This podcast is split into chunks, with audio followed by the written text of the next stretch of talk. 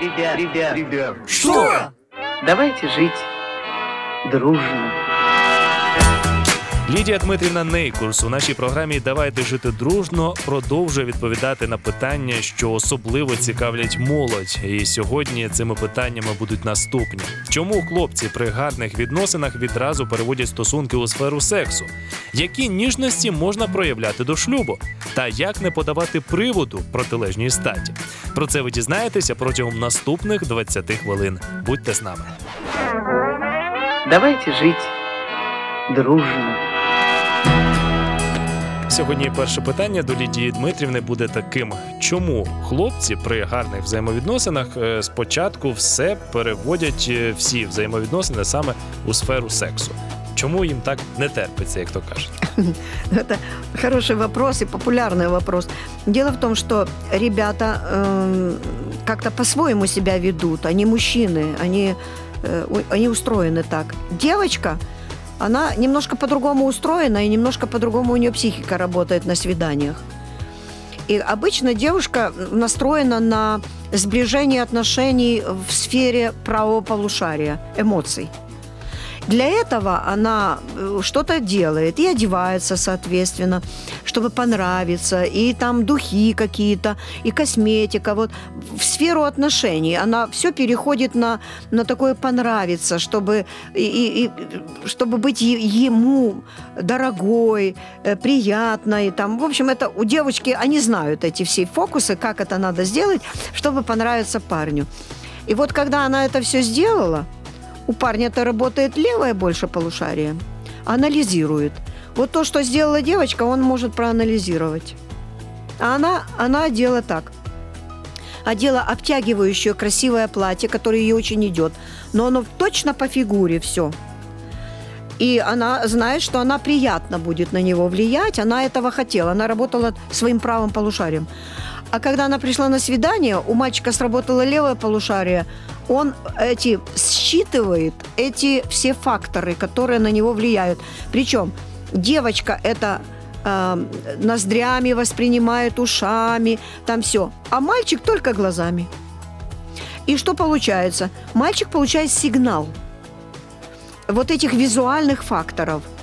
Она, э, он ощущает, она надушилась, у нее вот эта фигура, которая она э, определенно показывает, и он глазами считывает информацию.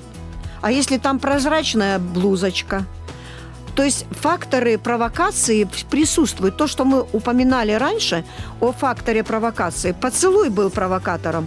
А теперь мы переходим в следующую сферу провокаций для мужчины.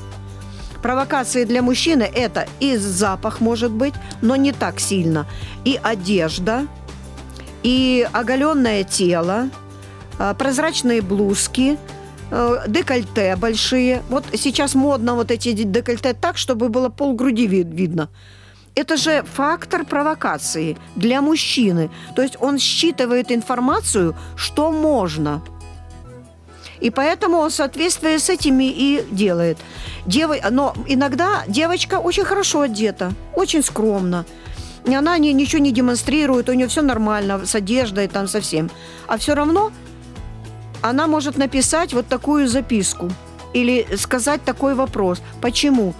Потому что мальчики переводят все в сферу сексуальных отношений. Почему? Они так устроены, дорогие девочки. Они так устроены. Они, когда видят визуально какой-то сегмент хотя бы провокации, или прикосновение, или петтинг, поцелуй, или ну что угодно. Вот, э, вот эти провокационные моменты у них вызывает одно возбуждение. А если есть возбуждение, нужно удовлетворение. А девочка может со своей стороны сделать все, чтобы он э, возбудился. А потом задавать вопрос. Чего это парни все время об одном думают, о сексе? Они об этом не думают, их провоцируют. Если очень короткая юбка, это тоже провокация. Это провокационное действие для мужчин. Он видит ноги ее, а для мужчины ноги это тоже хороший сигнал. Оголенные ноги. И вот я теперь только хочу спросить у девочек, а- а почему девочки так сильно хотят укоротить юбку? Что они хотят этим сказать? И когда ответ придет, это неприятный ответ. То есть она, она же не для бабушек это делает, естественно, да? Некоторые девочки говорят для себя. Зачем голые ноги для себя? Ты идешь, смотришь вперед, а не на ноги. Значит, не для себя. Для ребят, для мужчин. Это делается для мужчин. Это что является провокацией? То есть это есть телеграмма. Мальчики, мужчины, посмотрите на мои ноги. Я вам даю телеграмму, то есть провокацию. И когда на свидание девочка приходит в очень короткой юбочке, она, можно, подсознательно это сделала. Потому что у нее уже привычка есть такой, такой мысли – одевать короткую юбку. Пусть сегодня девочки подумают, кому сигналят мои голые ноги – и если я иду на свидание с голыми ногами, а еще если оголенная грудь, это два э, сигнала провокации. И потом когда на свидании становится темновато или никого нет, мы в, таком месте, где никого нет, парень обнимает мои ноги и целует мои там грудь, все это, все это делается, чтобы возбудить девочку. Но девочка так быстро не возбуждается. Женщина это э, плита электрическая. А мужчина – это газовая плита. Чирк и все. И теперь он хочет этого удовлетворения. А девочка тогда задает на наш радиоканал э, вопрос. А почему мужчины только к одному э, склоняют отношение к сексу? Они так устроены. Поэтому провокация должна быть в семье. Вот тогда это все будет нормально. Ходите в семье хоть вообще без ничего и с голыми ногами, и как хотите. Это не имеет значения. Это сигналы для вашего мужа. И Бог говорит, в этом нет никакого греха, потому что это семья. А вот на свидание мы не должны провоцировать друг друга, тем более эти законы провокации и возбуждения должны знать все девочки и все ребята. Девочки, не надо провоцировать мужчин, неизвестно каких по улице, и одеваться соответственно. Быть скромными – и не позволять себе, не унижать себя и свое достоинство тем, что мы посылаем телеграммы. Посмотрите на меня, посмотрите на меня. Сегодня мода на это рассчитана.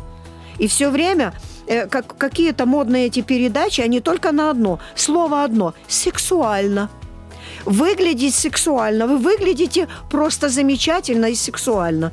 К чему сексуально женщина выглядит – чтобы вызвать интерес сексуального мужчины.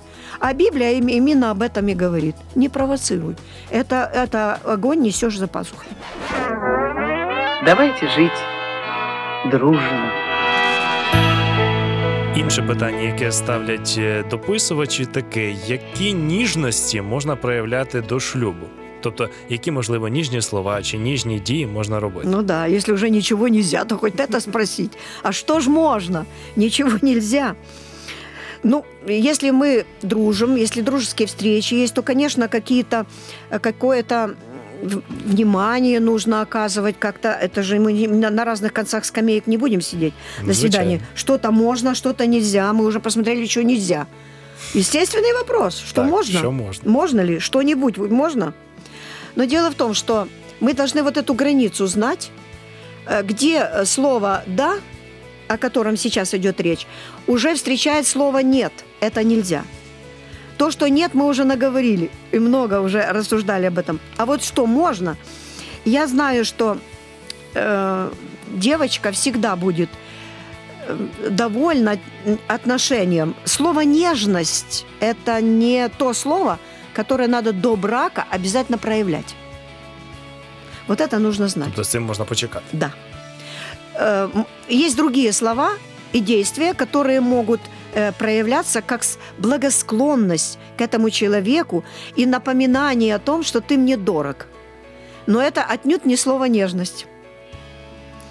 Потому что нежность, она без прикосновения, без э, пристального глубокого взгляда, без объятий, ну, невозможно выразить нежность. Поглаживание. Мы кошку даже нежно поглаживаем. Вот это нежность. А вот до брака это называется провокация. Поэтому надо другие действия выучить и иметь, и вообще взять на вооружение. Сочувствие, сострадание, внимание, доброта. Вот это те действия, которые должны быть. Если мы хотим показать свое отношение доброе к этому человеку, так это будет и культурное, и внимательное отношение, и сочувствующее, это приятный разговор, помощь какая-то в том или другом, совет хороший. То есть мы имеем много других формул, способов показать свое благосклонное отношение именно к этой девочке или к этому мальчику. Но нам хочется другого, и мы должны знать, проявление нежности – это опасное – это восклицательный знак. Но это сигнал. Это сигнал, что мои отношения с этой девочкой переходят грань просто дружбы, а уже переходят в отношения э, вот избранного человека, близкого мне. Я хочу быть нежен с ней. Это нормально, этого не надо бояться. Но я не делаю этого, чтобы не спровоцировать такую быструю навстречу, бегущие друг другу навстречу отношения. Потому что это провокация. Если я проявлю нежность, это будет опасно. Очень интересно по этому поводу говорит Библия в седьмой главе притчи. Седьмая глава вообще потрясающая глава, которая говорит о нежности, о, об отношениях до брака, пары, которые, с одной стороны, э, был человек, который опасен, а с другой стороны, наивный, молодой, неопытный. И вот какие отношения развиваются и как? Именно через нежность. И там очень хороший, я не помню, это, кажется, 21 стих 7 главы, когда э, женщина, которая хотела как-то э, вот, иметь отношения такие с этим молодым человеком, она через мягкие слова нежные, через поцелуи, через прикосновение к этому человеку, к этому мальчику – она отбила у него способность мыслить вообще. И главное, что на, на, на, этом, э, на этой веревке, веревка нежности, она потянула его, и он не смог устоять. То есть левое полушарие у него полностью начало отказывать. И, Библия пишет в 22 или 23 стихе этой главы, он пошел как вол на убой. На убой! То есть на нежности можно завести себя далеко. И куда? – это не те испытанные страсти и там какое-то наслаждение. Это убой, смерть. То есть это мы идем, э, рискуя потерять жизнь. А поэтому, если вы хотите какие-то нежности, то имейте их в уме, а проявляйте совсем другие. И доброту, и сочувствие, и свою культуру, и вежливость. Мы должны это все проявлять. И я думаю, вторая половина будет очень довольна и оценит высоко. А до нежности нужно определенный этап пройти, когда вы имеете право проявлять нежность. Это брак. Тут проявляйте сколько угодно. Давайте жить дружно. Ну і останнє питання, яке на сьогодні ми розглянемо, воно е, напряму е, йде прямо за другим нашим питанням, оскільки звучить так: як не подавати поводу для е, протилежної статі? Адже ніжності, про які ми говорили щойно, вони можуть саме бути таким поводом, так який наштовхне людину на неправильні думки і дії. Тоже такой интересный вопрос. Все продолжается эта тема. Интересует молодежь эта тема. Как не подать повода? Ну вот, под... я думаю, что повод подает все-таки женская сторона. Если они дружат и на свидание ходят, то повод подает для того, чтобы э, как-то сблизиться в этом плане дороги сексуальных близостей, дает больше девушка. И сегодня, э, ну, никак не, очень редко, я, не, по крайней мере, редко такое слышала, выглядит мужчина, который одевается там в костюм, и все, что он выглядит сексуально. Ну вот это редко бывает, что он сексуально выглядит. Чем, где, как? Он в костюме. А вот женщина сексуально выглядит буквально на каждой мод, модной передаче. Она должна выглядеть сексуально, то есть соблазнять. И вот теперь, как не подавать повода, можно коротко сказать, не соблазнять.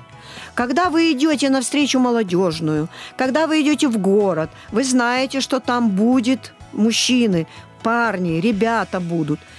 Обратите внимание и на свою одежду, и на свой вид, и на свою особенно голову, мозги имеется в виду. О чем вы думаете? Если вы стоите перед зеркалом и думаете, как на вас будут смотреть, вот это есть первое начало того, что это будет провокация. Девушка идет в группу, она не идет на свидание, она идет в группу. Но там будут ребята, будут мужчины. Особенно если мы идем туда, где молодежные встречи, где э, собрания духовные какие-то происходят, все. И тут девочка приходит, прям вся сияет, прям сексуальные э, эти флюиды от нее отходят буквально как телеграммы. О чем она думала, когда она шла? Я помню, когда я была еще молодая, у нас был наставница, была очень-очень серьезная, интересная женщина, Августина Ивановна Зазулина. Она очень интересный была человек, она наставляла молодых всегда, с молодежью очень хорошо работала. И она рассказала однажды такую историю о девушке, она это рассказывала молодежи, а мы так уже жены более зрелого такого возраста сидели и слушали. А она занималась молодежью. Она рассказывает, как девушка идет на свидание. И каждая девушка, как дитё Божие, она имеет ангела-хранителя. И вот когда она э, идет на свидание, она собирается. Мама знает, что она идет на свидание. И вот мама стоит и смотрит, как она одевается, как она что делает. И рассказывает ей она выбирает платье. В каком платье пойти? Она взяла очень короткое платьице, стала перед зеркалом и смотрит, как это будет влиять на всех других. А мама ей говорит, ты знаешь, милая моя, твой ангел сейчас очень опечалился потому что он знает, какие мысли у тебя в голове. Что у тебя сейчас было в голове? Ангел записал твои мысли. Как на меня посмотрят мальчики – Потом она, начала, она поменяла платье, потом она начала там косметику какую-то. Опять она ей говорит, а зачем тебе вот это э, такое количество косметики, если ты идешь на духовное свидание, ты идешь в собрание, ты идешь там на молодежное, куда, и ты вот это делаешь. Твой ангел сейчас пустил первую слезу. И вот она опять снимает эту всю косметику, и дальше она там берет это, берет то, и ангел постоянно реагирует на нее. И, и когда молод... а девочки сидят-то все, девочки слушали вот эту вот инсценировку, как девочка идет на свидание, как реагирует ее ангел. Ну, я тогда очень молодая была. И в свои годы сегодня я помню этот рассказ. Настолько он был силен для меня. Это же правда. Когда девочка идет на свидание и думает о том, как соблазнить мальчика, как не подать повод, ангел что будет делать, если она думает, как не подать повод, что я вызываю у него что-то на себя, посмотреть сексуальное, как я выгляжу, сексуально. Ангел, если я этого не думаю, мой ангел улыбается. И он отправляет Богу отчет о моем поведении. Отлично. А если я только думаю о том, как это сексуально будет выглядеть, ангел плачет. Ангел записывает это с неохотой большой, но он уже знает, чем это окончится. Самое большое и самое, ну, такое печальное э, в этой всей ситуации, что если девочке удастся соблазнить мальчика, то она очень быстро, мама выйдет замуж, за него выйдет, она очень быстро его потеряет. Потому что у него как раз все было стремление на эти сексуальные телеграммы, а не на ее душу. Он не узнал ее как человека. А что там было в том человеке, тоже еще вопрос большой. Какая голова, что там в голове, какой характер и какое э, прошлое, настоящее и соответствующее будущее. Если мальчик серьезный, то он быстренько это определит. Вот эти телеграммки ему дали очень много сведений об этой девочке. Серьезный парень никогда не будет э, начинать дружбу с такой девочкой, которая в голове у нее, как она выглядит сексуально. Он никогда этого не сделает. Он ее оценит по достоинству, как она стоит, чего она стоит. И как ангел ее сейчас себя ведет. Вот я хочу, чтобы молодежь запомнила это. Рядом с вами стоит ангел. И вот проверьте себя и подумайте, какая реакция вашего ангела-хранителя на вашу, на вашу подготовку или уже поведение. И даже ангел-хранитель и один и другой, ваше поведение уже на свидании. Тоже. Если у вас в голове это будет, что вы подумаете, что сейчас записывает мой ангел-хранитель. У вас будут очень серьезные, добросердечные, определенно христианские отношения друг с другом на свидании, когда это будет в голове, чего я вам от сердца желаю всей молодежи. Давайте жить дружно.